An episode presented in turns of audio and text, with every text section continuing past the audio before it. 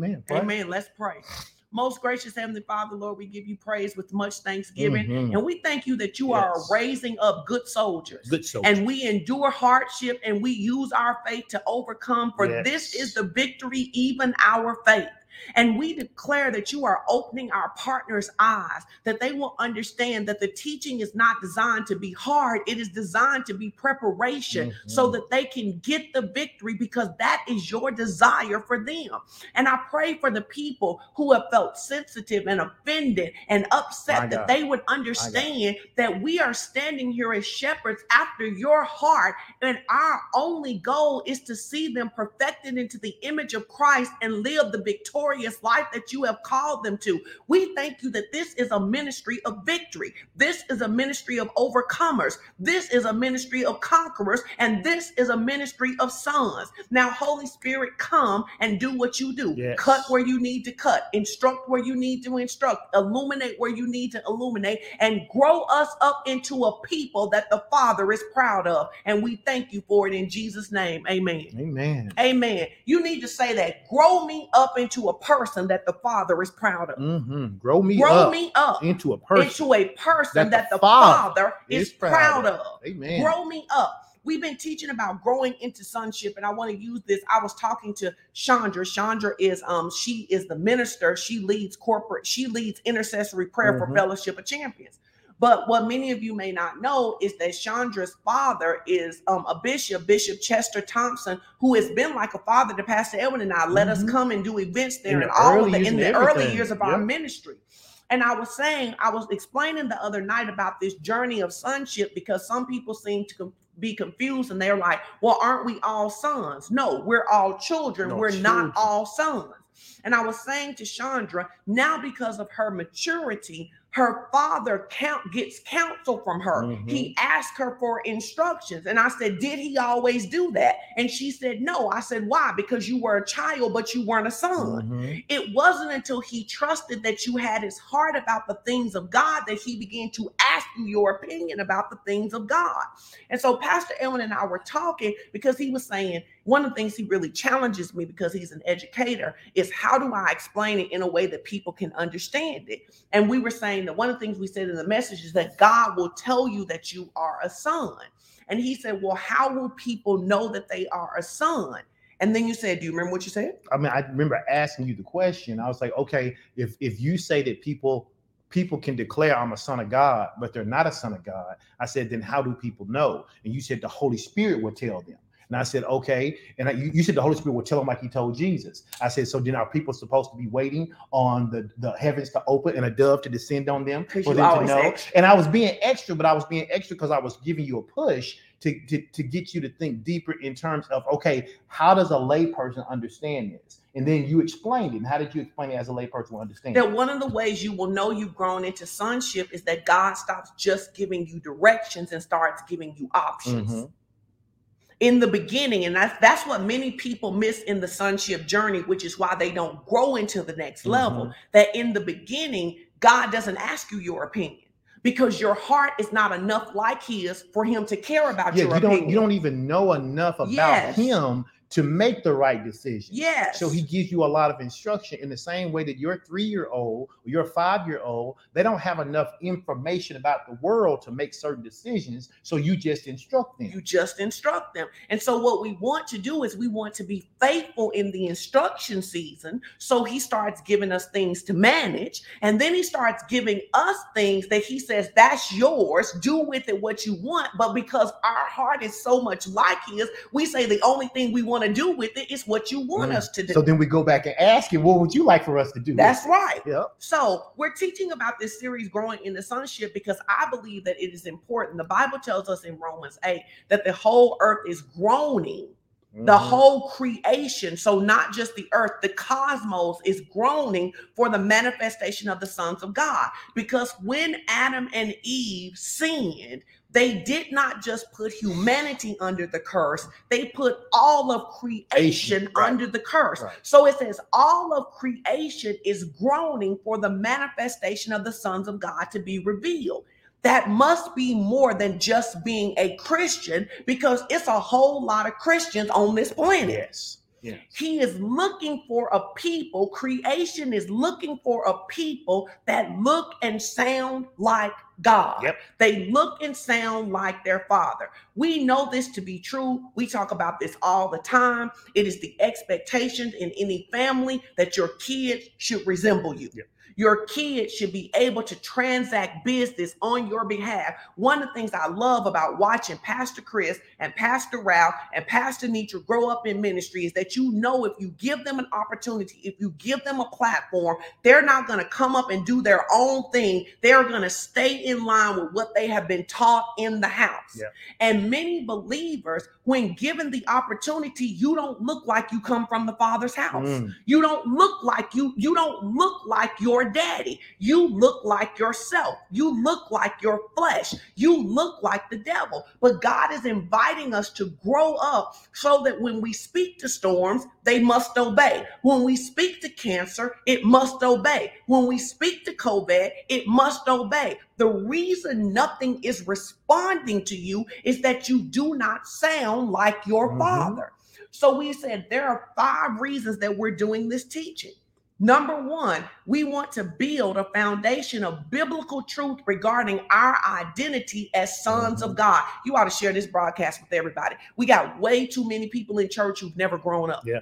You doing number two? Sure. Number two, we said it was to establish a framework for understanding how growth actually occurs in the kingdom of God. And I believe that this is critically important. It is to establish a framework for the you understand. What is a framework? It is a mechanism by which you are able to synthesize information in a way that can be applied to your applicable life. You need to establish a framework for understanding how this growth occurs in the kingdom of God because it's not a, it's not like it is in the world. It's not about time. It doesn't matter that you've been in church 50 years. That doesn't matter. It doesn't Whether matter. you've been in church 50 days or 50 years, you're growing into shun- sonship has a process. it's a Uh, process. and it doesn't have to do with time, it has to do with relationship and trust. Absolutely.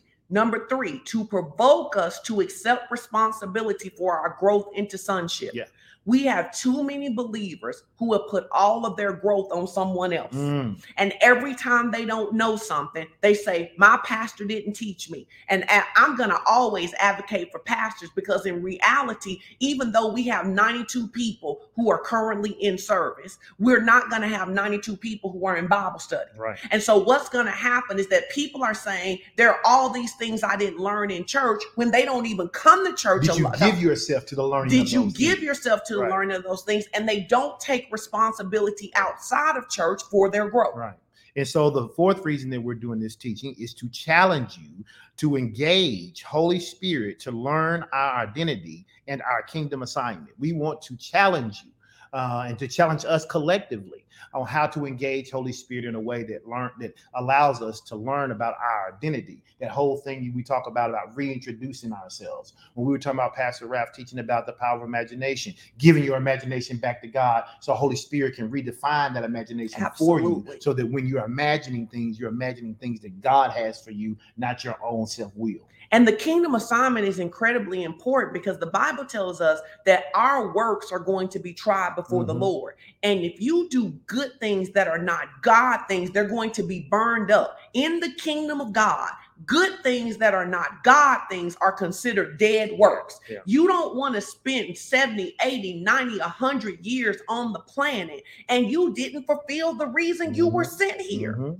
And then number five, to reveal to us the importance of our individual sonship in the bigger plans of God. So my obedience matters. Edwin's obedience matters, but your obedience Mhm. matters. Say this, say my obedience matters. Oh, my obedience my definitely matters. obedience It matters. definitely matters. My obedience strengthens the kingdom. So, in the converse, my disobedience weakens the kingdom. Mhm. It does matter how you live. Yep, It does it matter does. how It you live. absolutely matters how you live. It matters how you live. So, our foundational scripture for this teaching is Romans 8 and 14.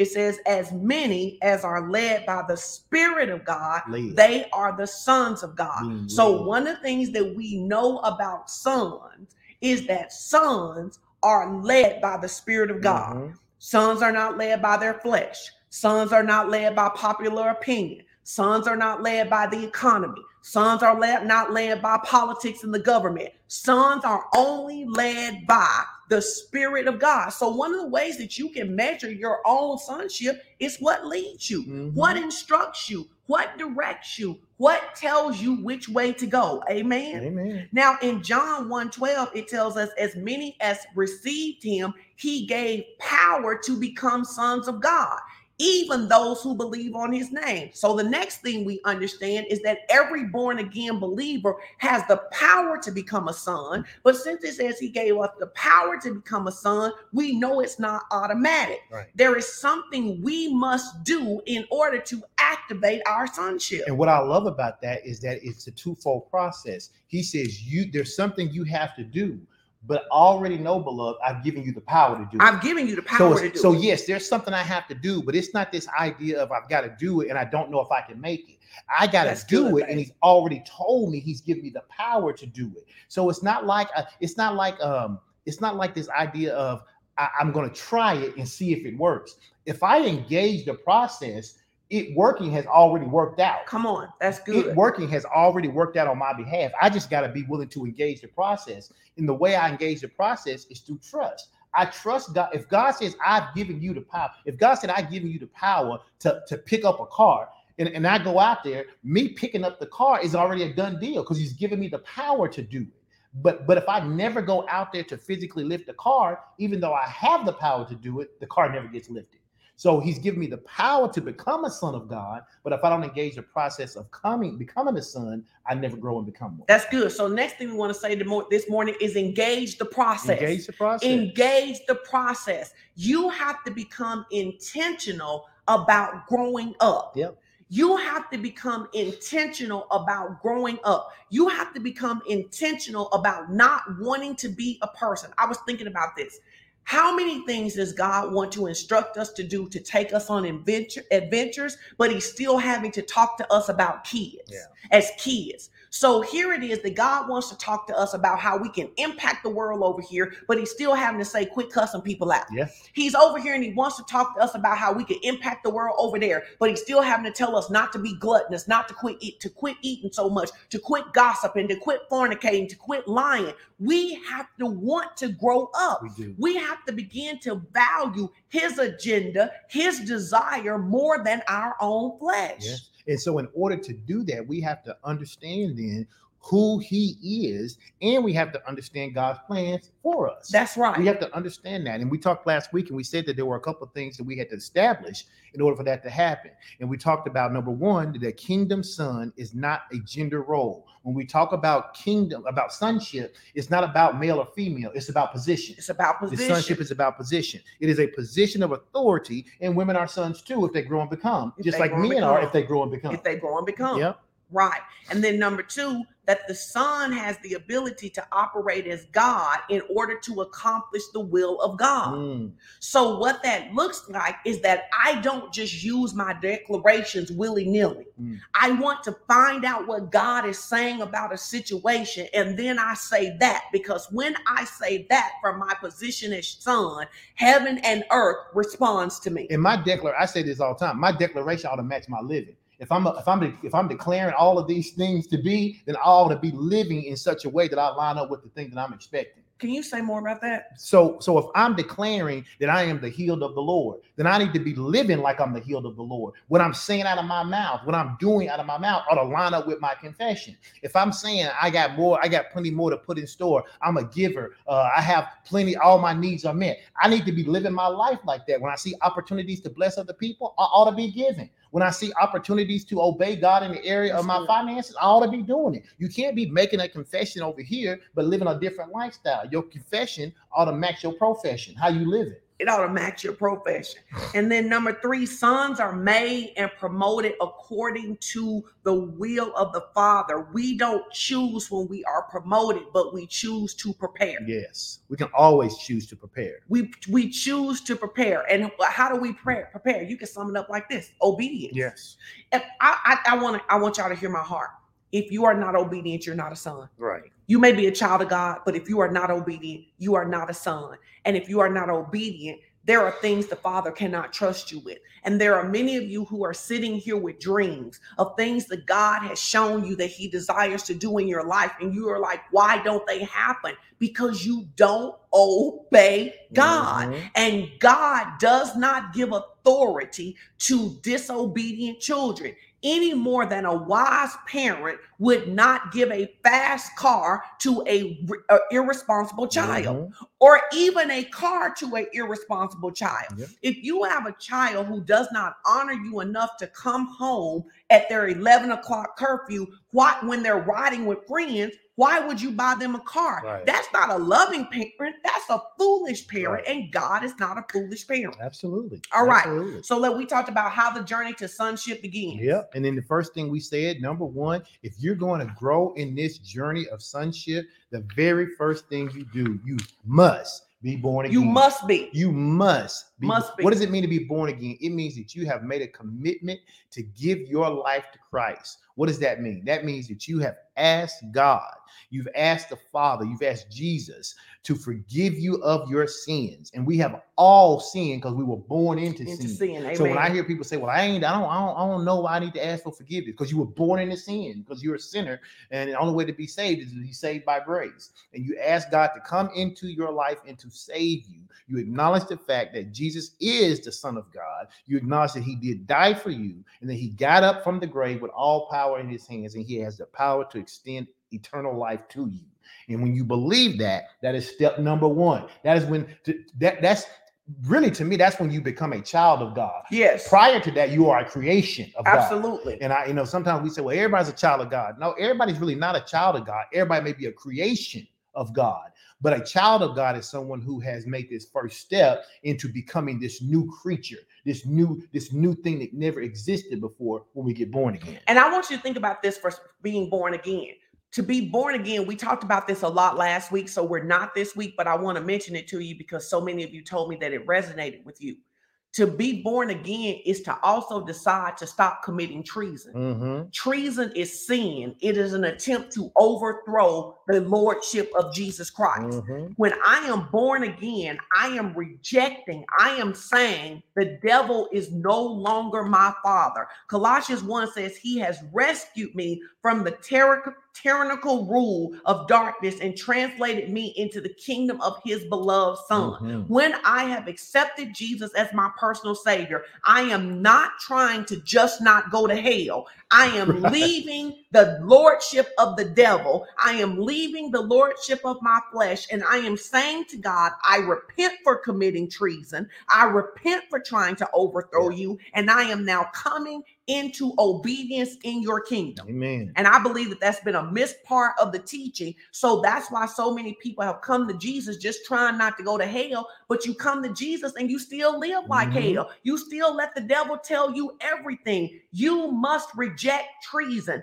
When we disobey God, any of us, when we disobey God, when we practice sin, we are committing treason. We are essentially saying that the king that created everything does not have the right to set the parameters of our life and tell us what to do. And the Bible's clear. It says that the it says that the wages of sin or the payment for sin is death. It's death. It's death. And, G- and Jesus paid that ultimate price so we sh- so that we didn't have to live a life of sin. That's right. And understand this that your wages of sin is death may not be physical death, Right. but in hear me, in every area that you disobey God, you are experiencing Yeah, death. yeah. When you disobey God, you are experiencing death. What does that mean? You are separated from the life of God in that area. Many of you are struggling in your finances because you are experiencing death because you disobey God. You're struggling in your relationships, you're struggling in your health because you disobey God and your disobedience releases death in your And life. you can think of it like this: it means to be unfruitful.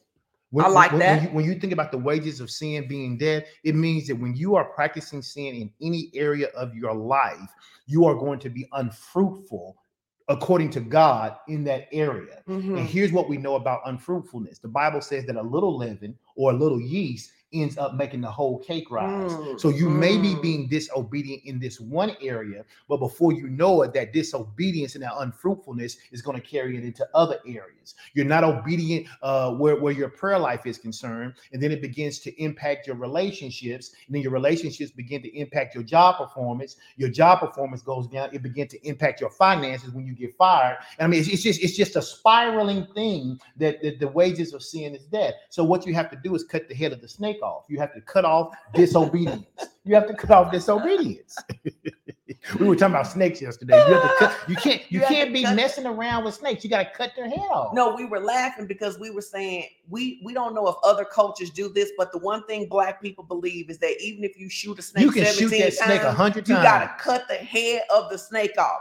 You need to cut the head of disobedience off in your life. Yes. Make sure it Yes. cannot resurrect. That's right. Make sure it cannot resurrect. Then number two, after you're born again, you need to be filled. You must with the, be. You must be filled with the Holy Ghost. People say, "Do you need the Holy Ghost to go to heaven?" You need the Holy Ghost to go to Walmart. You need the Holy Ghost to live in your house. You need Yeah. the, it's your lack of awareness of the Holy Ghost the reason you don't have any peace. Mhm. The reason that you don't know how to navigate at your job and deal with difficult people. The Mhm. reason you can't get along in your family. You need to be filled with the Spirit of God so you can be taught the things of God, the Mhm. ways of the kingdom. The Bible tells us when Jesus says, I'm going to go away, he says, I'm going to send you a teacher. He's going to lead you into all truth. That's one of the things I love about the Holy Ghost. Mhm. You can say to the Holy Ghost, you can say, Holy Spirit, am I doing the stuff I'm supposed to do? He ain't gonna lie. He cannot. Listen, he cannot lie. He and he doesn't do what did we say this last week? He doesn't do social promotion. You don't know. So he don't go, oh, you 19 in the second grade, and I know you tired of being here. I'm gonna promote you. He go, nope, you actually still disobeying in this area.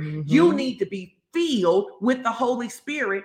And in part of part two, you need to make it a practice to consult the Holy Spirit about everything.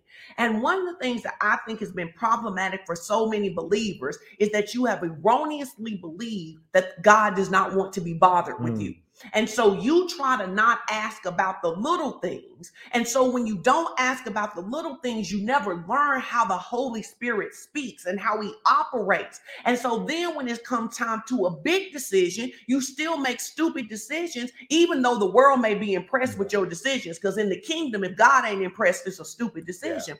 I was driving the other day, Kanan was driving the other day, and we were getting ready to go um to the mall. And she said, I feel like the Holy Spirit told me not to get on Highway 71. Mm. I want you to be able to hear that. Yeah. That may seem like a small thing. She said, I think I'm supposed to go this way. And so many people, the reason that they don't know what city they should be in, what church they should go to, who they should marry, is that they never learned how to hear him talk about what grocery store to go to. Well, and we've taught our kids, and you've heard us say this before. We've taught our kids from the very beginning that when they to, to number one, it's important to be born again. But after you become born again, the most important thing you need to learn to do is to hear Holy Spirit. You Why? to learn how to hear Because Holy Spirit. has one job. What is it? To keep, you safe. That is Holy Spirit's job. It is to keep you safe. And if you will listen to Holy Spirit, He will keep you safe in so many areas, like all of them. all like, like, Like all, all of, them, them. right? And then number three, you must submit to training. Mm, You must submit to training. mhm, There are many people in the body of Christ who are just rebellious. mhm. They will not be trained by the Holy Spirit. They will not be trained by their pastors. They will not be trained by their bosses. They will not submit to training. If you refuse to submit to training, you may be on your way to heaven, but you will live a life of hell. Yeah. Because, as the old folks say, a hard head make a soft behind. Mhm. And the reason that so many of you have so many battle wounds is that you won't submit to training. Let me tell you something. People say this. They say experience is the best teacher. It's not. It's not. I have watched people who was young fools who are now old fools. Yep. You have walked through the same scenario and you have not gotten any smarter. Yep. Experience is not a teacher. The Holy Ghost is a teacher. And what is it that we say? The ways of a what? The ways of a, oh, a transgressor, transgressor is hard. hard. If you refuse training, if you transgress against the things God wants to move you into, your life will become hard. And some of you are living so hard right now unnecessarily. Yes. Your ways are because the ways of a transgressor is hard. And I want you to hear me. I don't care who Y'all should type that. The, The ways, ways of, a transgressor transgressor is is hard. hard. It is. the ways of if you keep dating people that God tell you not to date and you keep getting your heart broke, that ain't because them people bad. It's because the ways of a And, transgressor is and hard. because God is good, He'll keep mending your heart, but you'll keep taking it out there and letting it get stumped on again. And he'll and he'll he'll participate in that process with you as long as you want to. But at some point, you could learn to listen to him and avoid all of that secular. I gotta go out here and do it my own way and then run back to God when I get my heart broke. And that's just not in relationships. That's in any area. The That's why some people broke right of a now. transgressor The ways hard. of a transgressor is the way. It's your way. When you're not, I want y'all to hear me. When you're not obeying God, it's supposed to be hard. When you're not doing what God told you to do, it's supposed to be hard. When you don't give your finances the way God told you to, it's supposed to be hard. When you're not in marriages and relationships that God told you to be in, it's supposed to be hard. When you're not living in the city He told you to live in, working where He told you to live, it's supposed to be hard. Why? There is no grace on that path. There is no provision on that path. And so many of you are out here trying to kick down doors, taking all of this abuse when you could just say, God, where do you want me to go? Mhm. I wonder if there's some people who are willing to admit that there's some hardness in your life right now just because you haven't obeyed God. Yes. Yes. It, it just because it's just because you haven't obeyed and God. we've all been there. The We've all been we've there. all been there. I've been there. You've You- been there. absolutely. Everybody on this, all 87 of you on the broadcast right now, and everybody in the studio who's helping us right now. We've all been there. We've all done some things that we shouldn't have done because we wanted to do them, and it ended up producing hardships. Why? Because the Bible cannot lie. The The Bible ways of a transgressor. Is hard. It- when, our, Underst- when but- our marriage was difficult, Yes. our marriage was difficult because we wouldn't listen to God. Yes. Our marriage was lif- difficult because we, our marriage is sweet now. Our marriage is not sweet because we so smart. no. Our marriage is sweet because we stopped thinking we were because smart. if we were so smart, we'd have done it years ago.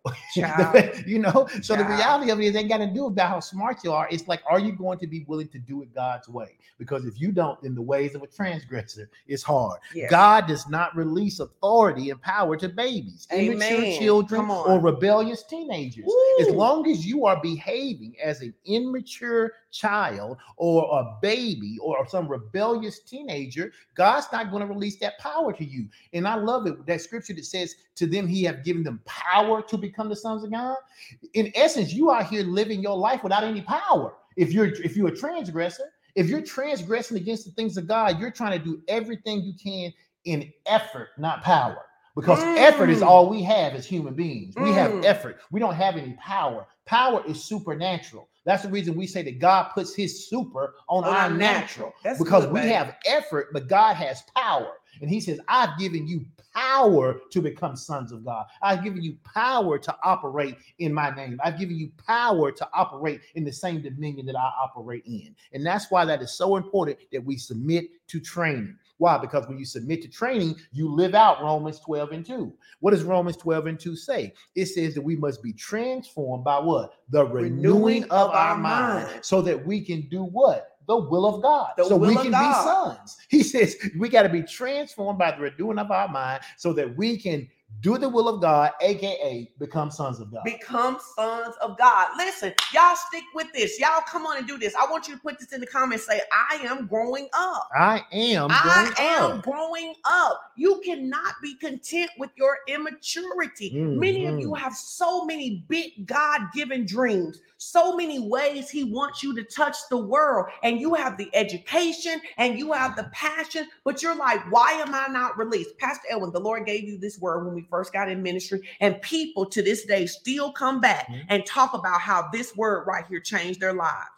You used to have us pray. I still pray. I still do too. I still pray. I know what you're about to say. Lord, do not take me to a place that my character cannot sustain me. Mhm.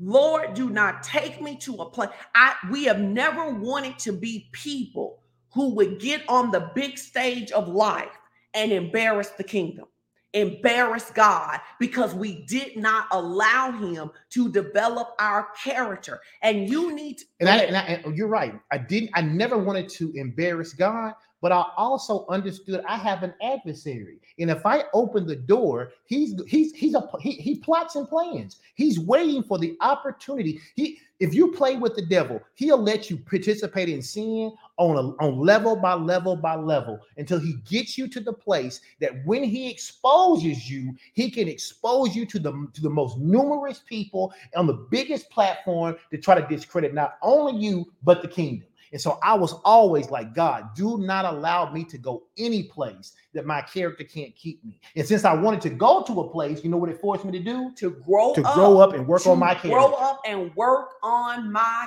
character. This is the process of sonship. Not are you anointed. Listen, do you know all the anointing proves?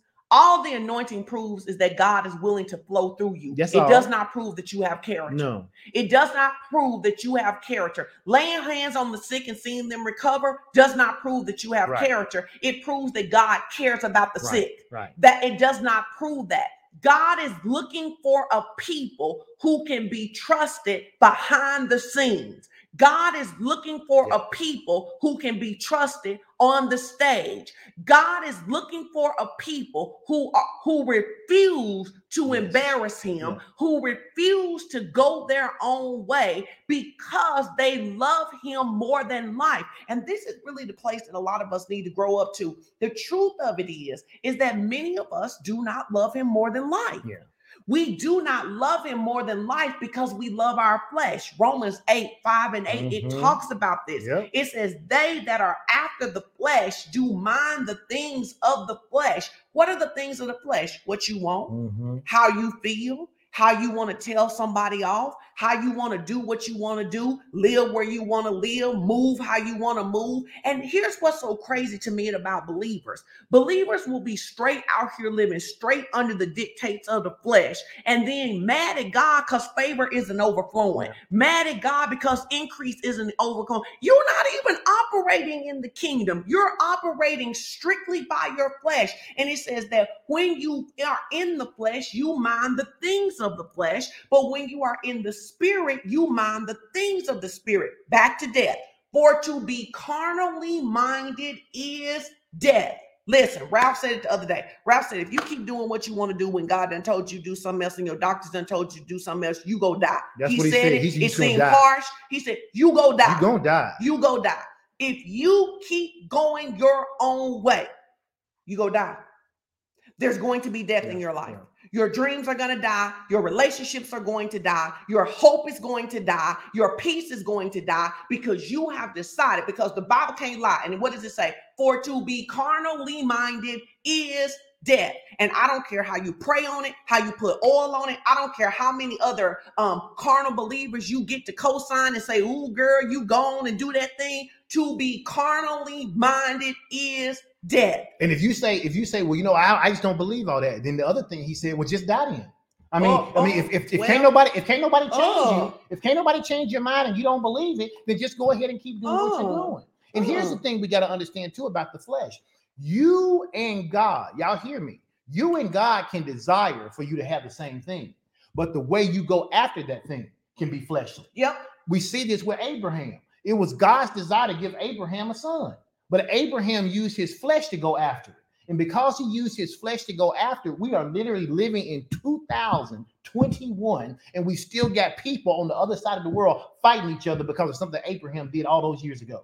So you need to understand that your disobedience does not just impact you, it impacts generations. Yes. It impacts generations. And some of you, you out here, you think that you can break generational curses because you get better education, because you live in a better neighborhood, Or you, You- got more money. or you got more money. You break generational curses by submitting yourself Yes. to God. So you have authority to deal with those demons and those devils. It is not your education that breaks a generational curse. Right. It is not you having a better credit score, having a better education. You want to break a generational curse, you better submit to the authority of God so the anointing flows through you to begin to break the thing that is flowing in your bloodline.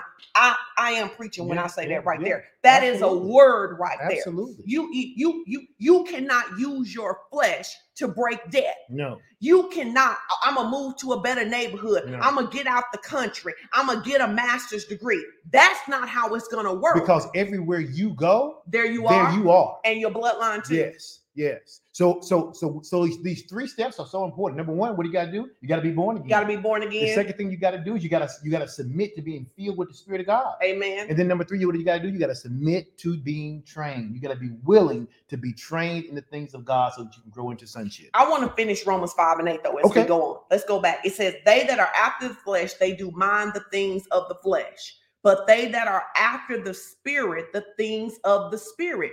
You can measure your sonship by what you give your attention to. Mm. For to be carnally minded is death, Mhm. but to be spiritually minded is life and peace. Because the carnal mind is enmity against God, for it cannot be subject to the law of God, neither can it be. Neither can it be. So, what do I have to do? It says, So then they that are in the flesh cannot please God. Mhm. So you mean to tell me I can live my life and everybody be impressed with me and God not be pleased? Oh, absolutely. The Bible say the Bible say it's gonna happen. It's gonna happen in the day of judgment. You're gonna be like, but the pe- people gonna be like, but didn't I cast out demons in your name? Didn't I lay hands on the sick? He's like, ah, you did all that stuff, but I never knew you. I never knew you. I never knew you. Which is why you have to be willing not to have a dream or desire that you will exalt above God. You want to know God and you want God to know you. Amen. Y'all put this in the comments. Even Jesus had to go through the training program. Yep. Even Jesus, Jesus, Jesus had to go through the training program. If Jesus had to go through the training program, you know we have to go through the training program. Mhm. Amen. Amen. If Jesus had to go through the training program, we had to go through the training program. What is the path to sonship? It's a three step path. Number one, you start as a child slash servant slash slave. That's when you get born again. That's when you get born. Before that, you again. just a creation. Before that, you're just a creation. Philippians 2 and 5, 5 through 11, it says, Let this mind be in you, which was also in Christ Jesus, who being in the form of God, thought it not robbery to be equal with God, but made himself of no reputation and took on the form of servant and was made in the likeness of men, being found in fashion as a man. He humbled, Humble himself himself. and became obedient, Obedient. unto death, even the death of the cross. Wherefore, God has also exalted him and given him a name which is above every name, that at the name of Jesus, every knee should bow of things in heaven and things in earth and things under the earth, and that every tongue should confess that Jesus is Lord to the glory of the Father. Now, pay attention to this. Jesus had to submit himself Mhm. and become obedient unto death. And then the Father exalted him. So he had to humble himself. He had to humble himself. Humbling yourself doesn't mean to think lowly of yourself. It means to actually place your position of authority under another. under another. That's how he humbled himself. he humbled himself. He says, I belong to God. God is my father. He submitted, he lived as a servant, and then the father promoted him. Yes. And we have too many believers who don't serve anybody. They don't serve God. They don't serve in their ministries. They don't serve their families. And so there is no humility that could bring about the promotion that people desire. Jesus was born, he was born in this way. I talked to you about this last week that at 12 years old, Jesus was in the temple teaching. Man, he is schooling them in the temple. Everybody's impressed with him because he knows so much. Mary comes. She says, What are you doing? He says, Did you not think that I would be about my father's business? She said, I don't know nothing about that. But what you about to do is come back to this house. And you know what? We didn't hear from Jesus again until he was 30. Because even though Jesus had a call on his life, he still had to submit. Your call, your anointing, your gifting does not exclude you from submission. Yep. Amen. And then we talk about stewardship. Stewardship. We go into stewardship. We said that stewardship is the management of another person's resources. Uh, that's how we define that. That's how we said it. Uh, it's the reason the Bible says in Luke, he says, if you don't learn to be faithful over that which belongs to another man, he said, how am I ever going to be able to give you that which is your own? He Mhm. says, stewardship is about learning to govern someone else's resources. Mhm. When you learn to govern someone else's resources, then you'll get your own. We see this with our kids. How are you going to take care of the car that's mine? When you want to drive to the store and you want to be with your friends, before I ever buy you a car, I need to see how you taking care of this. No one buys their kids something uh, of greater value when you see that they haven't taken care of that of the lesser value. How are you Not a good parent. not a good parent? How how are you as a child of God? How have you handled what God gave you at this level? Well, and I love what you, it's funny because I now think about this scripture that you taught for years that I had a hard time getting. But he says, if you're not faithful, this is the stewardship test. It is. If you are not faithful over that which is another man's, who's going to give you your own? So, it, and here's a great example. It's known as the in, in spiritual circles, it's known as the law of reciprocity. How am I going to give you something you want when you can't take care of that that you have? It's the law of reciprocity. You want more, but you haven't taken. We see it with the parable of the talents. He says to the man who did who who took his one talent and hid it, he took it from him. He said, "You didn't even handle what you had right. Why would I give you more?" And for the record, guys, that's New Testament. Yes, that's not Old that's Testament. new, all of it that. says, listen, when you're not faithful over what's been entrusted to you, how are you faithful where you are right now to what's been entrusted to you? And I'll tell you this because I see a lot of people always saying they're going to be kingdom millionaires. If you don't tithe, hear me, I'm not saying you'll never be a millionaire. I'm saying you'll never become a millionaire at the hand of God if you don't tithe. Right. Because if you will steal from him, why would he entrust you with Right. millions? Right. Because the tithe belongs to God. Yep. If you will steal what's his, which one of you that someone would steal the 10% that belongs to you and then you would make them a millionaire? And, and as long as you're willing to steal and do those kind of things, you're not even a steward. You're at minimum, you're still just a child. You still just and, a and- child. and I love the scripture you read last week, and I skipped that. I didn't mean to. Galatians 4, 1 through 2. Galatians 4, 1 through 2 in the New Living Translation says this. It says, Think of it this way. If a father dies and leaves an inheritance for his young children, those children are not much better off than slaves until, until, we until they until grow they up. grow up. He says, even though they actually own everything their father had, they have to obey their guardians until they reach whatever age their father Who set. said? Their Who said? father said. Their father and said. the father sets for when you become a son. You he, and he didn't just leave it out there like we don't know. He says, to those that are led by the Spirit of God are the sons of God. When is the set time? When you're willing to be led by the Spirit of God? when you're willing to be led. Is this helping you guys? Are you understanding this? Are you using this in order to evaluate yourself, to allow the Holy Spirit to show you the areas in your life where you're still childish, to show you in the areas in your life where you still don't have good stewardship, to show you the areas of your life where you're emerging as a son? And I want to say this not only do I want to talk to you about the tithe, I want to tell you this. Those of you who are sitting on your gifts, gifts and talents Sure, that God has given you, God's told you to do. you are not a good Yeah, steward. you're not a steward. You have all of these excuses. I can't do it because other people are doing Yep. it. I can't do it because um I don't have no help. I can't do it because people such and such. If you are not properly using your gifts and talents at this level Yep. that you are right now, you are not a good steward. I say this all the time to young preachers. Young preachers like, man, I want to preach on somebody's stage. I say this all the time. You know, I've said this forever. Yeah. If you a preacher, you don't need a stage. No. When I finally told my friends I was a preacher, nobody was shocked because I had spent years preaching to them. If you are a preacher, you don't need a stage. And I'm gonna tell you this: if you can only preach when you on a stage, you should become an actor. You're not An interested in yes. preaching. You are Yeah. interested in entertainment mm-hmm. if you can't do it unless you have a stage Yes. whatever God has created you to do, you should be doing it at whatever level that you are at right now. If it's hospitality, do it at that level. If it's administration, do it at that level. If it's kingdom financing, do it at that level. If it's preaching the gospel, do it at that level. You can you cannot expect it to be promoted when you listen. There are many of you you want to impact 5,000, but you don't treat the one client you have Yeah, well. yeah. Why would God give you 5,000 clients when you don't honor the one client that you have? Well, and I think one of the best scriptures, and there's many, but one of the best scriptures about stewardship is found in First Corinthians 4 and 2. Yes. In First Corinthians 4 and 2, look at what it says in the King James. It says, Moreover, it is what? Required. Required in stewards. It's meaning, meaning that it's not something that can be there. It has to be there. It must be there.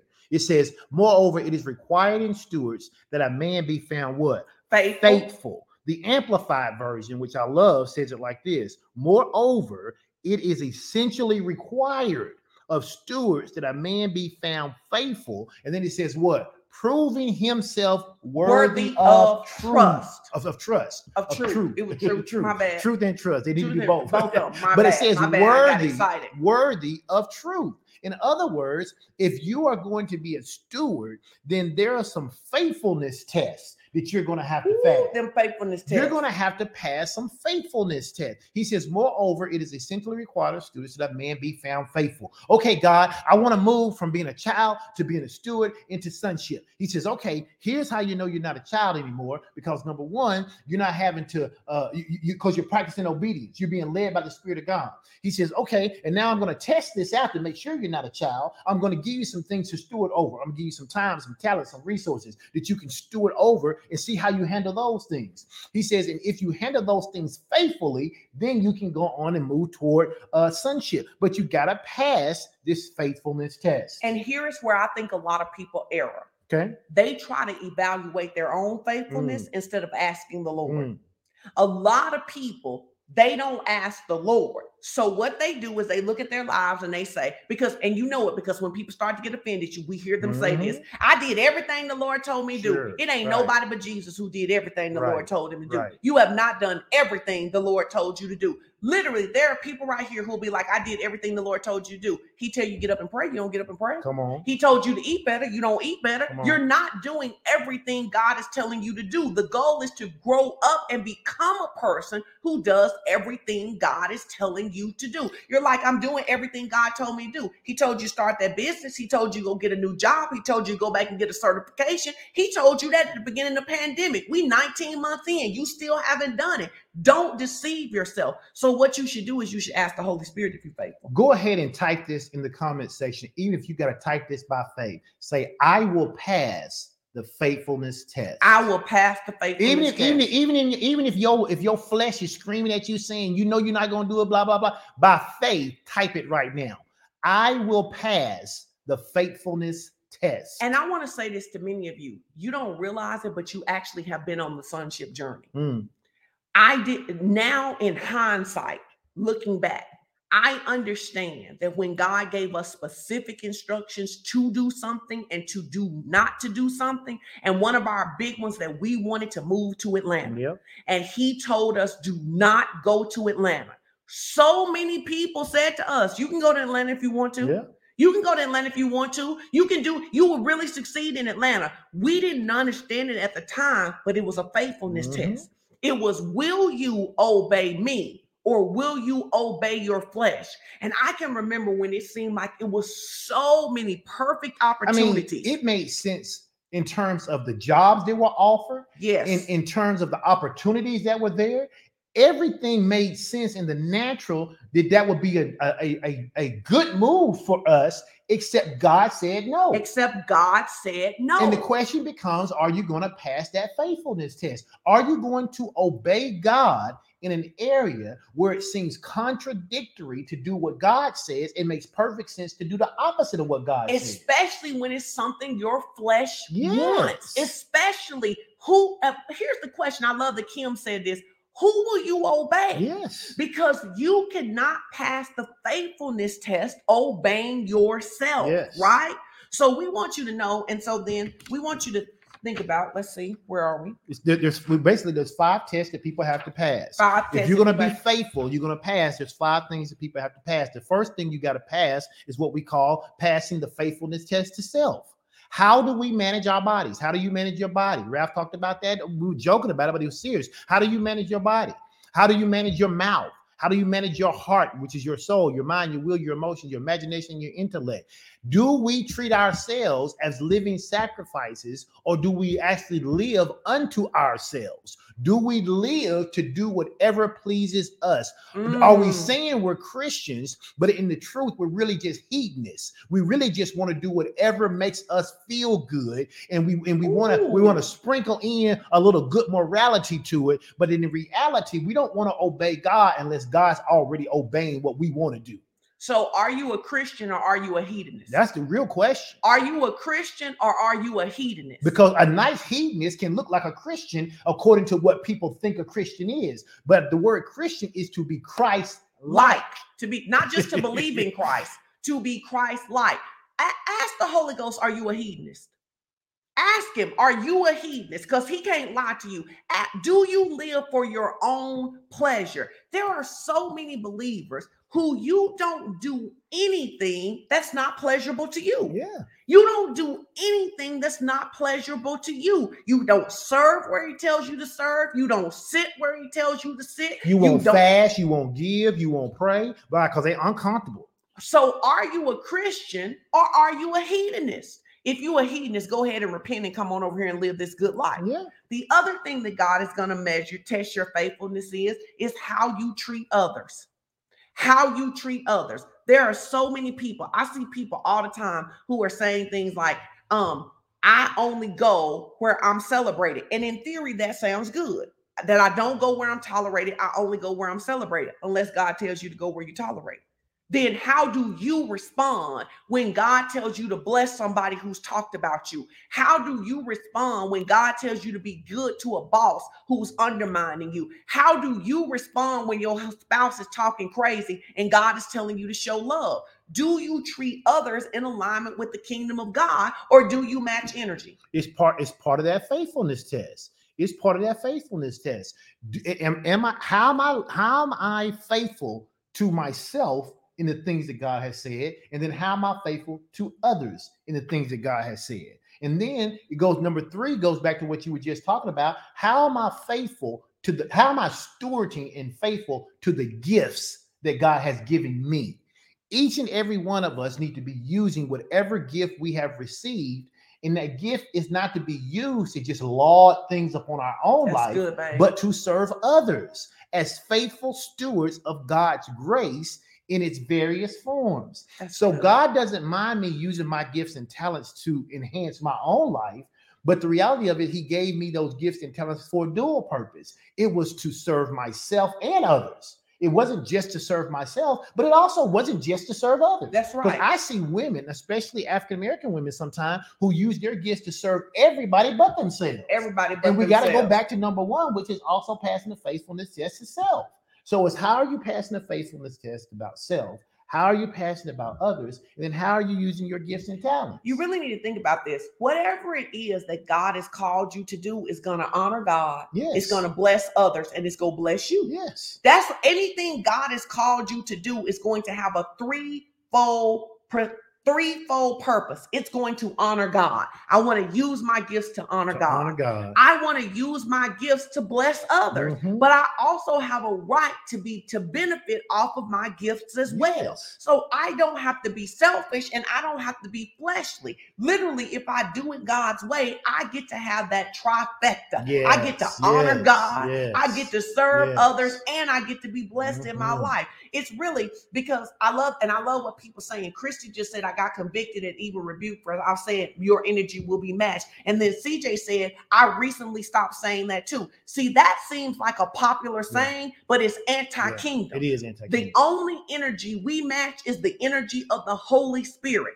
And the reason we think we need to match energy is we believe that's the only way we protect ourselves. Well, and it really, it really, it really was a catchy phrase, But you have, but, but we know that words matter because if you say I match energy, then what you say then is you have the ability to be pulled outside of God's kingdom. That's good. That's really That's what it's saying. I have the ability to get, I have the ability to allow someone else to determine how I live. That's what matching energy is. If I match your energy and your energy is not kingdom energy, then I have to leave kingdom living in order to match it. No, it's so good. I remember years ago, Pastor Cynthia said to me, she said, the real test of maturity, she didn't say sonship, but I'm going to Yeah. insert it. The real test of sonship is when no one can stop you from being who you committed to God to be. yeah. That's the real test Yeah. of maturity. Yeah. The real test of maturity is when I grew up enough that no matter what you said, I was going to honor God. Mhm. And, and and and those tests, no matter what somebody else says, somebody says something slick, I'm going to honor God. I'm going to use my words, my action, my life in order to honor God. That's real maturity that's right real there. maturity. That's real maturity. We see this in First Peter 14. It says, God has given each of you a gift. God has given each of you a gift. God Nobody, nobody can say, I don't have any gifts to use. Everybody has a gift. God has given, and He gave them to us before we ever came into the kingdom. That's right. And the Bible says that the gifts are without repentance. That means He ain't taking them back. That's right. God has given each of you a gift from His great variety.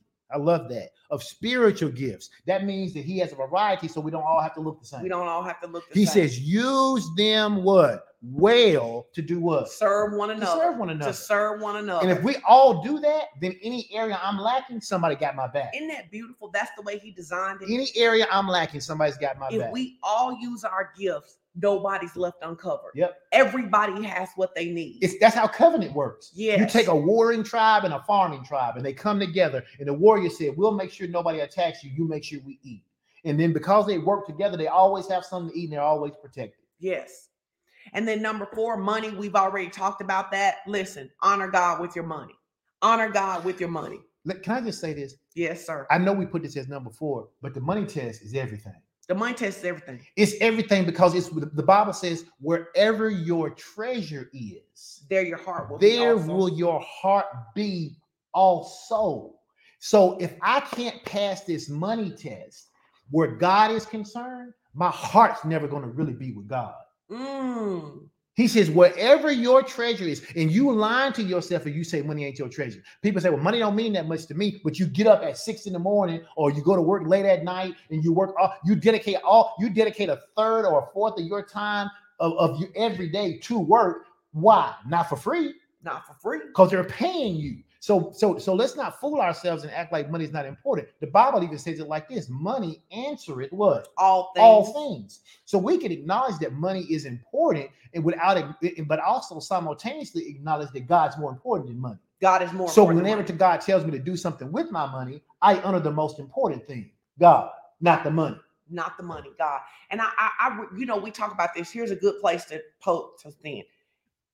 Who, when you're growing up in the faithfulness test, Mhm.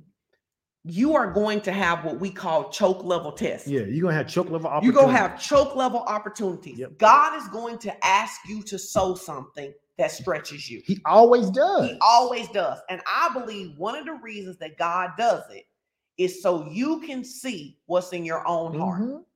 Literally, there will be people when they don't have a lot of money, they will give their last five dollars. Yeah. But when they get some money in their account and they have a thousand dollars in their checking account and he asks for five hundred, they won't give the five hundred. And the reason is because they really don't value the five. So I'll give God what I don't value. I'll give God what I don't. And value. that's what it oh, says. my That's God. what it Oh, says. my I'll God. give God what I don't value. But when it's something that I value, God, you can't have it. That's really what it says. Mm, But that's- that's, why the money test is the thing that he uses. God doesn't need or want or can even use your money. But because it's important to you, it becomes important to God. So God wants you to have it. He doesn't want it to have you. So that's why he will test you at times where your money is concerned, not because he wants it, but because he wants you to be able to self-evaluate what are you putting on the money. Well, it's very interesting because here's another sonship test I see. Every time we don't do this anymore because we grew up out of this. Every time we would get dependent on our savings, Mhm. he would ask for it all. Yep. Every time we began to put our weight on our savings, he would ask for the entire thing. He'd be like, give half it here, give half it here. I can't tell you how many times our savings would get to a certain point and we would begin to put some comfort and trust in that money. And he said, Let me get that. Let me get that. Because And the in the truth kingdom, is, if I had realized that's what we was doing, I- I, I would have stopped. I'd have stopped. But, stopped but, we, but see, that's the thing. See, God don't tell you he's He don't stupid. right, he don't tell right. you stupid. He don't tell you stupid. He just keep, keep giving you just keep doing the opportunities. test. And then what I realized is that when we finally got to the point that the money, because what would happen is, is because we were so broke as college students, Mhm. when we would get that little cushions on, baby, we would begin to feel like, oh, we really, really, we we really had arrived. And he would say, uh-uh, you got too much trust in that, Sean Strickland. Run me that money right there. Right. Because God doesn't care about you having money, but he never wants money to have you. It wasn't until honest to goodness that we started saying, you know, at the end of the day, yes, we're supposed to save and we're going to save, but if we don't have anything, God's going to provide for us. And then, then and then we pay when he, and then when he asked for something, we'd be like, sure, you can have it. you can have it. And then once once we did that, he literally stopped asking for all that was in the savings. He was like, okay, I just wanted you to know that I'm most important. I need I don't I don't want to know it. I need you to know it. It, it's actually scriptural. Yeah. In Deuteronomy 8 and 3, it says, And he led them through the wilderness so they could see what was in, their, own heart. Yes. Wilderness comes for you to see you. God has already seen you. Yes. Wilderness comes for you to see you. And some of you, it's not just money, but here's the thing back to gifts. The your wilderness test that you don't pass is that anytime somebody you love critiques the work you do, Mm. you back up off of it. Mhm. Anytime you don't get the support you think you should get, you don't pass the choke level test. Listen, by faith, go ahead. You know what I'm gonna ask you to do. By faith, go ahead and type in the comment. I will pass the money test. I will pass the money test. Uh, uh, come on, I challenge you. I do. As your pastor, as you, you tuned in, so you wanted to be here. Nobody made you show up. I, I'm challenging you this morning to go ahead and type in the comment section on whatever platform you're watching us and say, I will pass the money test. I will pass the money test. And then today, do it. Sow a seed today. Give what the Lord tells you to give. Start tithing today. Start sowing today. Make today be the day that you don't just type it, but you actually do it. I will pass the money test. Because I want to say this there are people out here and they have all these visions and they want people to sow into it, but they don't sow. Yeah. So they don't help anybody else's dream come true. And then they're like, well, God gave me this vision. Y'all should help me. You don't even have seed in the ground to get that kind of help because you haven't passed the test, because you didn't decide anybody else's vision was important enough for your resources. Then no one is stared and moved for your vision to be important enough for their resources. It's a kingdom principle. It's a kingdom principle. Which goes right into the fifth test. The fifth test. After you declare, I, I see y'all typing it. I will pass the money test. I will pass the money will- test. That's great. I see you typing it. But now here's the fifth faithfulness fifth one. test. Fifth one. Come on, let's say it together. You ready? Obedience. Obedience. Obedience. O- Everybody tap. Type it. Obedience. Obedience. Does your obedience come with a willing heart? What do we tell our kids all the time about uh uh the scripture one uh, Isaiah 119? If you're what? Willing If you're willing and obedient. and obedient. We don't want you just to be obedient. We want you to be what? Willing, Willing. and obedient. I just told one of our kids the other day. I said, listen here, boo. If you don't put some willingness on that obedience, you gonna miss out on a good life. yes. You better put some willingness on that. You better bring your heart along with your obedience. Many of you, you don't even understand this. You obey God out of obligation, and that's why you don't eat the good of the land. It's so You- funny because I think I told that same child. I'm I sure you I- I did. told I'm that sure it was the I- same one. I told sure I told the that same one. child. I said, listen, here's what you got to understand. Being obedient is like chicken. I said willingness is like the seasoning. Nobody likes chicken. It doesn't have, have, no seasoning. on it. season on it. Come I on need now. you to put some I need willingness you to put some willingness on that obedience. And we and let me tell you something. We have natural children, we have spiritual children, and we have members of this church that literally you are struggling unnecessarily because you don't have no willingness on your obedience. you better season that. You better season that, you better season that obedience with some Don't nobody want no bland, just salt and pepper chicken. You, better put some chicken chicken seasoning on that thing. You just show up to the Lord talking about I'm doing it because you told me to. I, no- I don't want. I don't want to die and go to hell. I don't want to die and go to hell. Baby, you better put some seasoning on that obedience. Yes. You better put some kicking chicken joy on that obedience because if you are willing and obedient, you will eat the good of the land. Some of you got some, some some folk out there. They got such expectation for God. that They need to go and get that jerk seasoning. They- They, need some spice on that willingness. I, I love I love it. Eric said some lemon pepper obedience. Right. You better You get better you get some lemon. whatever, you better get you some hot sauce It on that obedience. You better bring you some. Some Chris said, "Obey me." You better put some willingness on that obedience. Oh, I thought she said Old Bay. No, Old Bay. you need some you need on, some on that willingness. obey. Every season y'all can think of. That's what you need to be putting on your I love what Christy said. In other words, my stank attitude, Mm. even if in obedience, will impact my life. It will. It absolutely It will impact my life. In the same way that your parents don't want no junk brought to them, even because you're doing it right, the father doesn't either. And we have natural children, Yep. spiritual children, and members of this church who have missed out on blessings that the Lord wanted us to release to them because of their stank attitude. Mhm. There have been things that literally we have been prepared to do because the Holy Spirit told us to do. And then the person acted so stinking, stinking, not stinking, so stinking that the Holy Spirit said, Hold up, don't Hold release up. that yet. Hold up. Hold up, don't Yep. release that yet. What is not being released in your life Mm. because your obedience is unseasoned? And I want to make it worse, it's unwashed. Mm. It is unwashed. You is cooking this chicken. It ain't washed. It ain't seasoned. And the Lord, and, and I, I want y'all to understand this Old Testament and New Testament. The Bible has told us God don't accept everything we bring.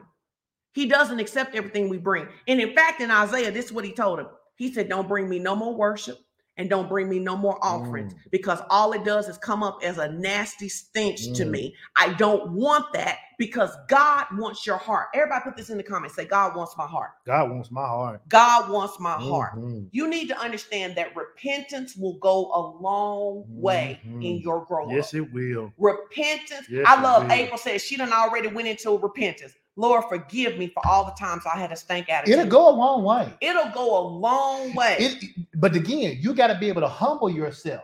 And, and nobody's asking you to say it to everybody publicly, but you ought to be able to be in your house and say, you know what, God, I apologize. I repent. I'm sorry for having a stank attitude for the times that you asked me to do something and, and, and, I, and I, I did it, but I didn't do it with the right attitude. I, I repent. I'm sorry, God. Why? Because as you said, repentance does what? Goes a long way in the kingdom. God wants my heart. Next week, we're going to come back and we're going to talk about the spirit of adoption. But I really want to wrap up because I don't mind telling my own story. Okay. I don't mind telling on myself. It's a good time to wrap up. You know, the Lord told us not to go to Atlanta, so we stayed. Yep. The Lord told us to stay here Yep. and to have a church. Yep. I ain't really want to. Nope. I ain't really want to stay here. Nope. And so I stayed here. But I'll be honest, I did it with a stank attitude. Oh my God. Tell your own story. Talk about yourself. Now talk about yourself. Well, you That's said you were gonna tell your story. Oh, I said was I- disagreeing with I you. said I was gonna tell my story. All right, I just, I li- said I'm just you listening. just listen All to the story, right. right? So I there were things in my life that heaven would not release because even though I was still showing up, I had not brought my heart. And I remember one day driving, the Holy Spirit said to me, How arrogant it is of you to think that you know better where heaven needs you at this time. Mm. And in that car, I sat in the car that day and I cried because I realized that even though I had been still showing up preaching, I had been still showing up um, um, doing counseling people, I had still been showing up studying, but this is really what I was doing. And let me tell y'all the truth because I want to help somebody. I really was trying to do it well enough that God would let me go. Mhm. I was really trying to do it well enough that God would let me go. And about four years ago, I started to say, I don't care if I live here for the rest of my life. I will do whatever you want me to do. I will be wherever you want me to be. And you know what immediately began to happen? How much travel I began to have began to Mhm. happen. My business began to explode in that point because he said, What I want from you is when I tell you I want something from you, I want you to bring me all of you. And I want you to be joyous about it because you know who I am and you know that I'm only asking you to do this because I want to bless you. And and the truth of it is, And if is you don't believe that, you never get to get that feeling from it. you don't get it was so immature of me. And I'm telling you this. I loved God. Yeah. I did what he told me to do, but I was really doing it from this attitude. If I give you what you want, will you give me what I mm-hmm. want? And he said, No, I am looking for what I want to become what you want. So four years ago, I- Boom. That's it. no, no, right there. I'm, I'm say that again. I'm looking what? I'm looking for what I For want what I want to become what to you become. want. I want you to replace what you want with what I want for you. Yes. Mm. And and and so I started saying, I started saying to you all the time, I don't care if we live here forever. I don't care if we live here forever. I don't care if we live here forever. I'll do whatever you want me to do. I'll do whatever you want me to do. And then you know what the Lord told us? He Yeah. said, when the girls graduate, Yeah. you can move. Now, this is what he said. This is when sonship opportunities Mhm. start coming. I said, where do you want us to move? He said, you can move wherever you want Yeah. to move. You can move wherever you want to move. So for years we fought to get to Atlanta, then we fought to get to San Diego. Every time God would say no, no, no, no, no, no, no, He was looking for my attitude to change. When my attitude changed, then He said, "Hey, when the girls graduate, you can go wherever you want to go." Mhm. I said, "We," and then and then that's when I didn't understand what really growing up in sonship. with- I mean, how do we go from being told you can't go here, you can't go here, you can't go here, to saying you can pick and I'll bless you wherever you go? Because He's like, now your heart looks like mine. Mhm. Many of us, if you would just tell the truth, you've been in church a long time, you know a lot about church protocol, but you have never, there are things you have faithfully done, but you have never given your heart in Yeah. God doing. it. Chris said it. Obedience brings up. Obedience brings options. When our heart becomes like His, He gives us options. Mhm. The fact that you don't have options is your indication that your heart doesn't look like He should Mm. when you don't have options, when he's still giving you one, two, three instructions. When Canaan went to get her homecoming dress the other day, I said to her, Where do you want to go to buy it? Because Right. she got options. Right. But when the kids was three, I didn't ask them where to get the clothes from. I got the clothes from where I wanted them to go. Listen, right? And so I want to invite everybody. Here's what I want you to do. Don't be like me. Don't spend years of your life doing what God is telling you to do, but not doing it with the heart that He has. Mhm. Whatever God has asked you to do, ask Him to give you a heart transplant. Yeah. Ask Him to help you see it the way that He sees it. And refuse to be a teenager. Because that's the other thing That's- he said yeah. to me. He said, You just act like a teenager. Mm. A rebellious. You just act like a teenager. Like you do it, you wash the dishes, but you stumping in the Right. kitchen. He said, I don't want that from you. I want my desire to become your desire. That's it right there. He wants, that's the path to sonship. Yep. When my desire, I give up my desire. Many of you right now, here's your opportunity to repent. Here's your opportunity to repent. Father, I either haven't been doing what you told me to do, Mhm. or I've been doing it, but I have not been doing it from your heart. Mm. And today I am asking you to give me a heart transplant in this matter. Mhm. I've stayed in my marriage, God, but I haven't stayed with your heart. Mm. Mm. I've stayed in my Mm. marriage. I won't get divorced because I don't want to shame you. Mm. I don't get divorced because Mm. you hate divorce, but I haven't given you my heart in this marriage because I'm still so upset about how injured I've been. God, I need a heart transplant. Yeah. I'm still at this company, but I don't have the right heart at this company. Mhm. I'm still I'm still dealing with this child, but I don't have the right heart. But Father, what I'm asking you for today is a heart transplant. Mhm. Now, how can you ask for a heart transplant in the word? He says he will take out the stony heart Mhm. and give you a heart of flesh. Mhm. I want you to just begin, take 13 seconds and just begin to ask the Lord. Every one of us has something that we either aren't doing or we are doing from a wrong attitude. Mhm. And we're asking God today, we give you permission. Give us a heart Give us a transplant. heart transplant. We want a heart transplant about this matter. Mhm. We give you perm- we need a heart transplant about our money. We need a heart transplant. I sense this by the Holy Ghost. There are those of you that you want to lose weight. And the Holy Spirit has told you how to eat, but you see it as Him taking something from you. Mm. So you won't do it. And then you Mm. keep being disappointed by the weight you can't get rid of. Ask for a heart transplant.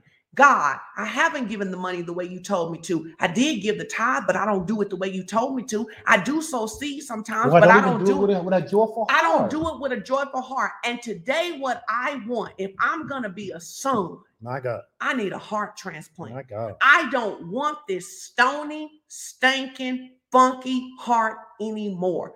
I repent for this heart. We're gonna end this. We we go give our giving and all this stuff, but I want us to end with an activation. I want you to imagine you taking your stony heart, handing it to Jesus.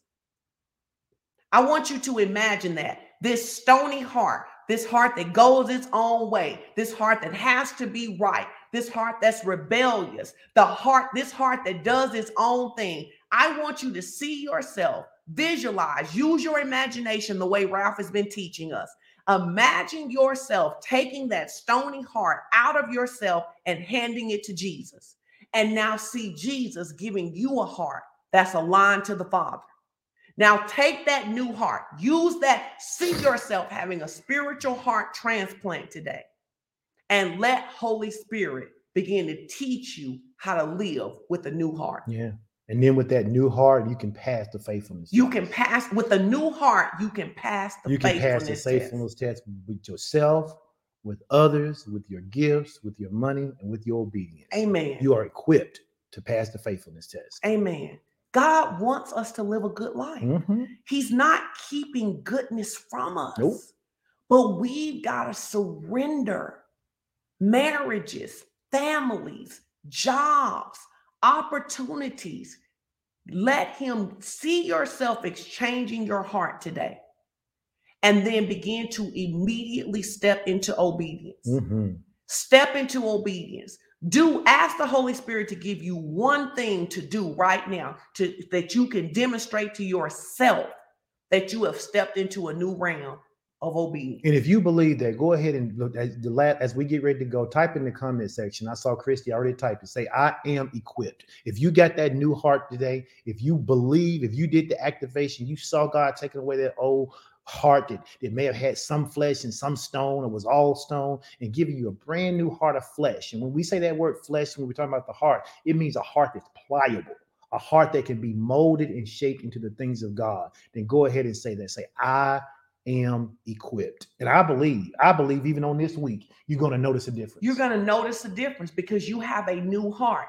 And let him teach you how to feel about people who have been difficult to you. Mhm. And let him teach you how to feel about opportunities and how to feel about giving and how to feel about living. And let his sweetness come into your life. Because I can tell you guys something. Since I made that choice four years ago, God has so radically changed my life. Mhm. He has so radically changed my life because I stopped being a person who was just doing what he said and I became a person who who desires what he desires. Mhm. So how long do I desire to live in Springdale? Long as he want me to. Yep. I want to live here as long as he want me to. Yep. That's what I want to do. with a good attitude. with a good attitude and he's changed my life. Mhm. Amen. Amen. Amen. And I love it. Christy said she's been led to take communion. Many of you may be led to take communion over this. You want to take communion. I've received a new heart today. Mhm. You can take communion anytime. You don't just have to wait till your church does it. It says, as often as you do this, do this in remembrance of me.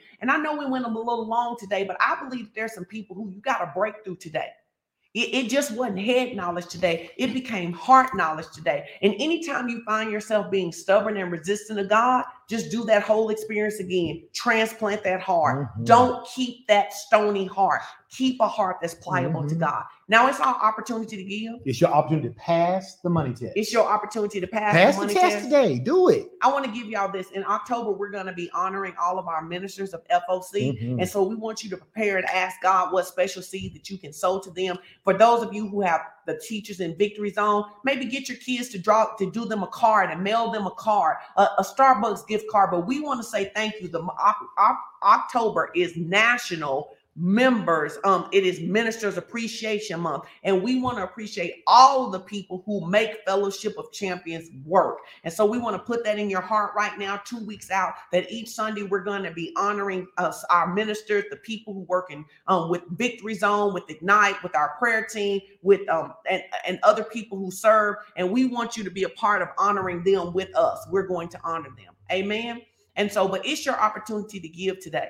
Yep, and you can give multitude of ways. You can give through Givelify, you can give through PushPay, you can give through Tithely. I will say that I, I noticed that some of you uh, have started putting notes on some of your giving things, and I see some of those when they come in. Hey, if you've got a prayer request, even when you're doing your giving, you can include that note. You know, we'll we'll eventually see those. Uh, we pray over those uh, or you can always send us a message. You can always send us a message either through Messenger, through the FOC Facebook page. Those of you who know us on social media, you can reach out to us uh, or whatever. If there's something that you're needing, let us know. We love to pray for you. Uh, but again, today's an opportunity for you to pass the money test, and you can do that by giving today through Givelify, PushPay, Tithely.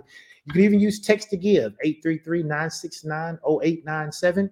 Uh, and for those of you who like to use PayPal, you can use that. I know a lot of our international partners do.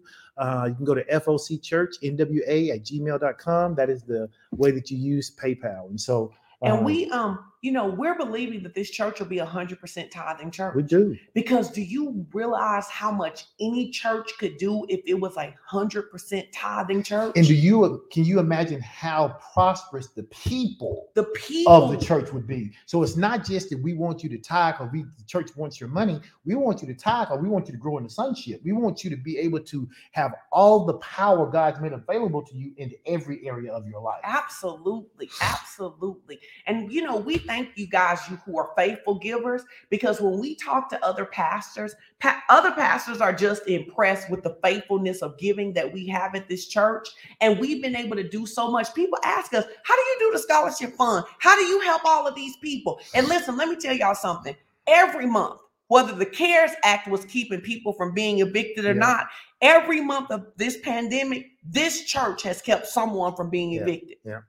So you always got a right to a house. Yep. You always got a right. And food. And food. And medicine. And medicine. and not get your car repossessed yeah. and have gas mm-hmm. and have Wi-Fi. And it is because of your faithful If you sown into that. If you sown mm-hmm. into that. And so we just want to make a declaration today. We let's use our declaration. We haven't done it in a couple of weeks, right? Let's make our declaration. Dear Heavenly Father, as disciples of the living God, we honor you today by giving our tithes, offerings, and gifts to be used in fulfilling of the Great Commission. Mm-hmm. In return for our cheerful obedience, yes, we are believing you for, for jobs, jobs and, and, better jobs, raises and bonuses, benefits, sales, and commissions. Favorable settlements, estates and inheritance, interest and income, rebates and return, big checks in the mail, gifts and surprises, finding money, debts paid off, expenses decrease, blessing and increase. Thank you, Father, that as I join my value system to yours, you will shower favor and blessings and increase upon me so that I have more than enough to give into the kingdom of God and promote the gospel of Jesus Christ. Hallelujah. Hallelujah. Amen. Amen. Hallelujah. I love it. Chrissy said, My tithes are an activation of my covenant with God. Mm-hmm. I am in covenant with God. Mm-hmm. And we're just believing God. I'm telling you, you know what? Last week we released the word. Somebody got a new car, they got their dream car, they sowed a seed, they was believing God. Listen, and we're believing God. If you're believing for a new job, put your hand up here. We're believing God, those of you who are believing for new jobs, that you are going to step into the best job that you've had so far. Mm-hmm. Not the best job you ever gonna have in your life, just the best job you've had so we far. We ain't all here, but if we was here and she started talking about jobs, I would touch and agree with you. Right, I would right. touch and agree with you. There's an anointing on my life to get jobs, and I release that anointing to you too in Jesus' no, name. No, there is an anointing on this dude life right here to get a job. I cannot tell you how many times in our 27 years of marriage that someone has created a job that he wrote down on a piece of paper. It wasn't even in existence. He wrote it down, sowed his seed, and the job showed up. It's true. So many times. And I and I pray for people, and the same thing has happened for them. There are just some anointings people walking in. I don't know why I got that one, but I receive it and I give it to those of you who are believing, who are still on the broadcast right now, and you're believing for a new job. I strike hand, my hand is here. You don't care if you what you may seem silly to you. You touch hands with your screen or whatever you need to do. If you're believing God for a better job, better pay, better increase, new title, you're looking to go to from from from from the worker level to the management level, from management to senior management. I'm declaring with you today, even if there are, even if the company that, that, that has your job is not where you are right now, I declare in Jesus' name, they're getting ready to move where you are. In Amen. Jesus' name. Amen. And I want to say this because here's what happens when you stay late at church. Here's what happens when you stay late at church. This has been the third week. It's been a blessed release when you stay late at church. One of the words of this church that our virtual partners maybe have never heard is that we believe there is an anointing on every partner to make at least six figures, Mm-hmm. at least six figures. You did this several years ago, this thing where you just had people strike hands with you, you had people to sow seeds for it. And that is the first year my business went over six figures. Because you actually got you, you I got standing you. on beside me. You got so standing beside me. You went and got in the line and came up as a person just willing to receive. Not not my wife, not the pastor, and just receive. And your business has never made less than six. and my figures. big business has never made less than six figures. So now what we have is a double anointing. Mm. We have an anointing to help your business break through to six figures, over six figures, and to have a job of six figures, whichever line you in, Or both of them. or both. Or Strike both your of hand. them. Come on, or both by faith, them. strike your hand. Or both You're of them. going to a new, and especially for those of you who tithe and sow. Yes. We declare that the same increase anointing on our life is on you. And this week, you will see opportunities, jobs. And let me tell you something Pastor Edwin reaffirmed this for them. Just because you think you don't apply for a job, uh, qualify for a job, if the Holy Spirit prompts you to apply for that job, you better apply. Yeah, it's it's it's, it's passing the faithfulness test. Number five. What's number five? Obedience. We said self, others, gifts, money, obedience. If if God tells you to apply, do it. Do it. I'm telling you, when you sow your seed today, you sow that seed on that word. Your business is going over, your, your employment is going over. Some of you, because you have business endeavors and you have work endeavors, it may be the combination of those, but you need to put your expectation that you are going to press toward the end of this year. But if you've never made it in 2022, you will make six figures. Yes.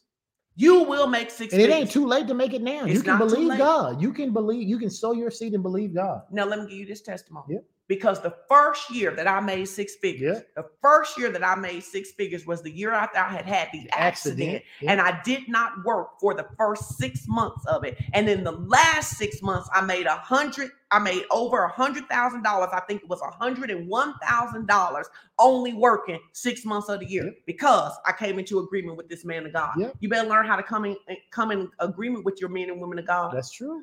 All right. Well, this was good. Y'all hung out almost two hours. God bless y'all. Yep. All right. Love y'all. Y'all have a great day. We'll see y'all next week. Come back. we still not through talking about sonship We yet. still not through We're gonna still deal with it, but I want you to this week. I want you to be mindful to think about those faithfulness tests. Okay, how are you being faithful in the things that that God has said about what you need to do for yourself, for other people, the talents that He's given you, the gifts and talents He's used you, the money test, and then overall your obedience. So Amen. pass those tests this week. God bless you. We love you.